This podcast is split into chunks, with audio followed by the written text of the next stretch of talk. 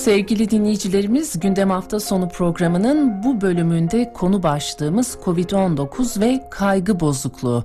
Yahu bunları konuşmadık mı sanki dinledik pandemi de bitmedi mi diyorsanız şunu diyelim aslında bir salgın olarak belki hayatımızdan çıktı diyebiliriz. Hala Covid-19 geçirenler ve ağır bir biçimde geçirenler olduğunu da özellikle belirtmek isteriz ama üzerimizde bıraktığı psikolojik etkiler var mı acaba? Daha da önemlisi bu etkiler kalıcı mı? Eğer öyleyse ne yapmak gerekiyor? Değerli uzman konuğumuza soracağız. Uzman klinik psikolog Özge Nur Taşkın bizimle birlikte. Günaydın, hoş geldiniz. Günaydın, merhabalar, hoş buldum. Sayın Taşkın şimdi kendimizi ne kadar sıkışmış, sıkılmış ve çaresiz hissettiğimizi hepimiz biliyoruz ve hatırlıyoruz özellikle kapanma dönemlerinde. Ee, bir uzman gözüyle bu dönemde biz ne gibi alışkanlıklar, ne gibi kaygılar edindik ve bunların bizim üzerimizde bugüne yansıyan psikolojik etkileri neler oldu sizden öğrenmek isteriz. Şimdi Ece Hanım e, özellikle ben de şunu belirtmek istiyorum. Artık danışanlarımız klinikte de ya da e, işte radyo yayınlarında, televizyon programlarında insanlar COVID-19'u dinlemekten ve bu, bu konu hakkında konuşmaktan çok yoruldu. Fakat bir yandan da COVID-19'un artçıları devam ediyor. Psikolojik artçıları diyoruz biz buna klinikte. Psikolojik artçıları devam ediyor ve bu psikolojik artçılarla beraber de aslında yankı yankı yayılıyor psikolojik etkileri. Şimdi Covid-19 zamanında insanlar kapanma döneminde özellikle izole olmaya çok fazla alıştığı için hala izolasyon döneminden çıkamayan danışanlarımız oluyor.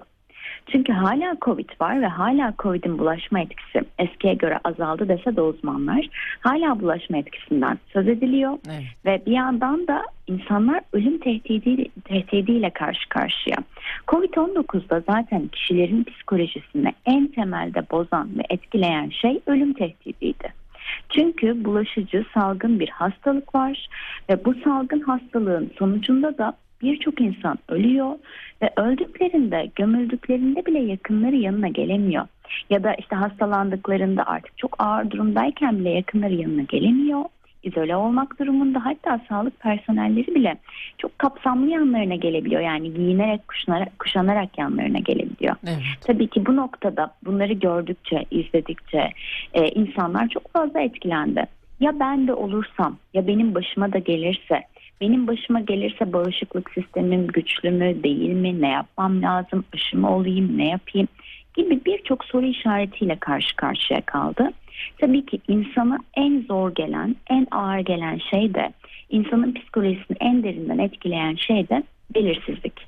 Ve bu belirsizlikle baş etmede çok çok zorlandı kişiler.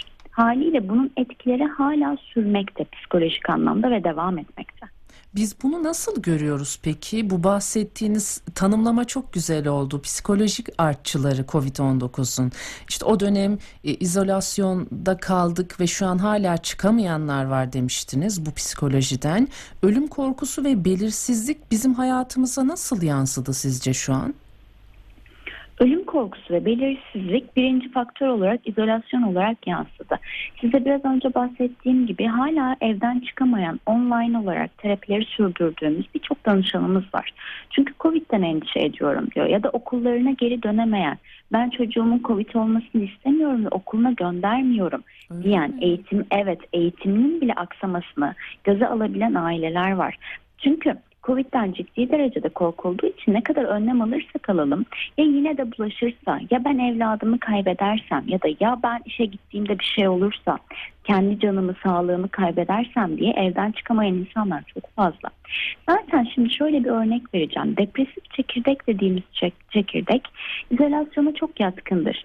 Kişinin birazcık da altyapısında depresif çekirdek varsa ya da psikolojik hastalıklara yatkınlık varsa bu yatkınlık dediğim durum da Ece Hanım. Yani genetik olarak bu konuda bir aktarım varsa ailede psikolojik hastalıklar çok daha fazla varsa kişi burada etkileniyor ve kişi izole olmayı tercih ediyor. Dışarı çıkamıyor. Covid'in etkileri geçse de Covid'in artçıları aynı bir deprem gibi küçük küçük küçük kişinin hayatının orta merkezine yerleşiyor. Evet gerçekten çok ilginç bu verdiğiniz örnekler. Ee, tabii bu boyuta ulaştığını ancak size danışanlar sayesinde siz biliyorsunuz. Bizimle de paylaştığınız için teşekkür ederiz.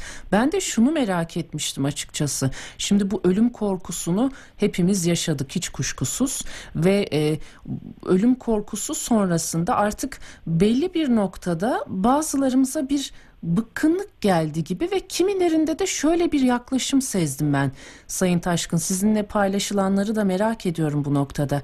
Fazlasıyla bir rahatlama. Hani ölüm korkusunu aşma ve işte aman hayat ölüm de var. Ölürsek de ölürüz gibi bir e, yaklaşım sergileyenler de vardı. Peki bu da çok uç bir nokta mı sizce? Yoksa bu sadece bu zorluğun üstesinden gelebilmek için insan psikolojisinin kendi kendine ürettiği bir tez mi? Şimdi bu uç nokta Ece Hanım. Biraz önce bahsettiğim örnekler de çok uç nokta. Sizin dediğiniz gibi de maske takılması zorunluyken ama ne takacağım maskeyi? Zaten öleceksek öleceğiz. İşte böyleyse biz de yaşayacaksak yaşayacağız diyen kişiler de oldu dediğiniz gibi. Bu da bir uç, uç nokta. Çünkü burada da kişi ölüm korkusuyla baş edemediğini bildiği için ve bununla baş etmekten çok zorlandığı için aşırı reaksiyon veriyor aslında. Bu da bir aşırı reaksiyondur. Yani o anda bizim maske takmamız, işte aşı olmamız ya da tedavi olmamız ya da bağışıklığımızı güçlendirecek şeyler kullanmamız gerekirken bunu tamamen reddetmek, yok saymak da aşırı bir reaksiyondur. Nasıl o ilk örnekler aşırı reaksiyonsa bunlar da aşırı reaksiyon. Özellikle pandemide, salgın hastalıklarda ya da bu sürü psikolojisini yaşayabileceğimiz ortamlarda aşırı reaksiyonlarda genellikle korkuların başına gelmesi durumunda yaşıyoruz. Çünkü ortam hazırlıyoruz. Aslında kişi bu durumdan çok korkuyor. Covid olmaktan ya da yaşamının son bulmasından korkuyor. Ama kendi kendine böyle bir savunma üretiyor. Ne olacaksa olsun, olmaz. Olması kanıtlamaya çalışıyor. Ama tabii ki bu yanlış bir yol oluyor ve aşırı tepki olduğu için de ne yazık ki kurallara uyulmayınca da bu salgın hastalık bulaşıyor. Ve psikolojik savunmaları orada bir bir yıkılmaya başlıyor kişinin. Evet, bunun da uç bir nokta olduğunu öğrenmiş olduk. Şimdi bu dönemde e, tabii bazı kaygılarımız daha da arttığı için özellikle hijyen, temizlik konusunda da e, endişelerimiz çok yüksekti. E, zaten alışkanlığı olanlar vardı bu konuda ama bunu çok üst noktaya taşıyanlarımız da oldu. Bu takıntılarımız e, kalıcı oldu mu sizce? Size böyle başvuranlar var mı? Daha da merak ettiğimiz şey bunlar daha öncesinde de obsesif kompulsif bozuklukta bozukluğu olanların takıntılarıyla ayrı mı tutmak gerekir yoksa aynı şekilde aslında öyle olduğu için bir temel olduğu için mi devam ediyor sonrasında da? Şimdi burada birkaç gruba ayırabiliriz. Bir tanesi hakikaten Covid döneminde bize işte belki kapalı gıdalara kadar yıkayın evinize aldığınızda gibi söylemler olduğu için belli bir süre birçok insan bunu yaptı. Evet. Özen gösterdi.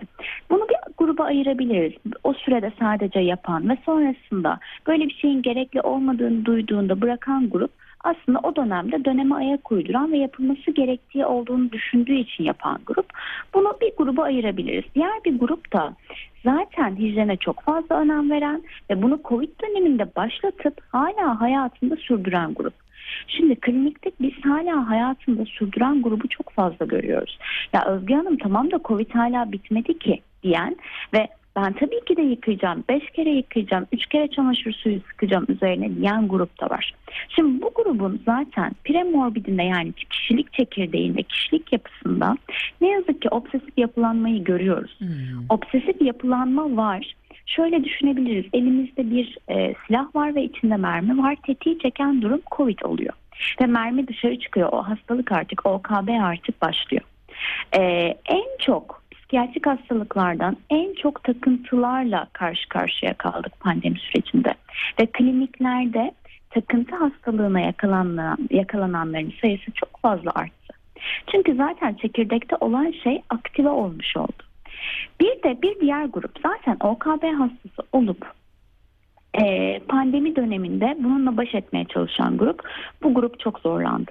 Çünkü zaten temizlik konusunda çok büyük hassasiyeti olup istediği kadar temizlenemediğini düşünen gruptur. OKB'ye sahip olan grup. Haliyle bunu da yapın, onu da yapın diye dışarıdan gelen dış kontroller bu grubu çok zorladı Hmm. ve hastalıklarını birse ikiye katladı. İşte aslında ilk grup çok zorlanmadı. Yani o temizlik direktiflerini alıp bir süre sonra bırakan grup çok zorlanmadı. İkinci grup çekirdeğinde OKB olup ama açığa çıkmayan grup hastalığa yakalanmış oldu ne yazık ki. Üçüncü grup OKB hastalığına sahip olan grup da hastalığın ilerlemesiyle yüz yüze kaldı. Bu iki grup da hakikaten çok zorlandı Covid döneminde ve hala da zorlanmaya devam ediyor. Evet aslında e, az önce açıkladığınız noktaya yine geri dönüyoruz. Temelde psikolojimizin ne durumda olduğuna ilişkin bir değişiklik gösterebiliyor e, bu tür kaygılar ve takıntılarda. Bir de Sayın Taşkın komplo teorilerinde de biliyorsunuz bir artış oldu. Bunu da konuşmak isteriz. Yok işte aşılara çip mi takıldı, şöyle mi oldu, böyle mi oldu? Çok ilginç teoriler de havalarda uçuştu. Buna ilişkin ne dersiniz? Bir artış var mı sizce? Şu anda da hala bunun etkilerini görüyor muyuz biz? Şu anda bunun etkilerini çok net görüyoruz Ece Hanım. Çünkü şöyle bir durum var. Psikiyatride psikotik bozukluk dediğimiz kişinin gerçeklik algısının bozulması dediğimiz bir durum var. Ee, danışanlarımızda psikotik bozukluk geçiren, geçirmekte olan, hala devam eden kişilerde böyle haberler çok gerçek olarak algılanıyor ve gerçek olarak algılandığı için de bu komplo teorileri doğrudan zihin filtresinden geçmeden kabul edilmiş oluyor. Çünkü kişi o anda gerçeklik algısını, algı ve muhakemesini yitirmiş durumda. Ve hala biz psikiyatri kliniğinde yataklı servislerde işte evet koluma çip takıldı. Evet benim işte hala ağrım var ve bu çipten dolayı şeklinde çok fazla bir geri dönüş görüyoruz. Çünkü kişinin algı ve muhakemesi bozuk olduğunda bunu doğrudan olduğu gibi kabul ediyor. İşte bu noktada da özellikle Covid döneminde bunun üzerine çok durduk.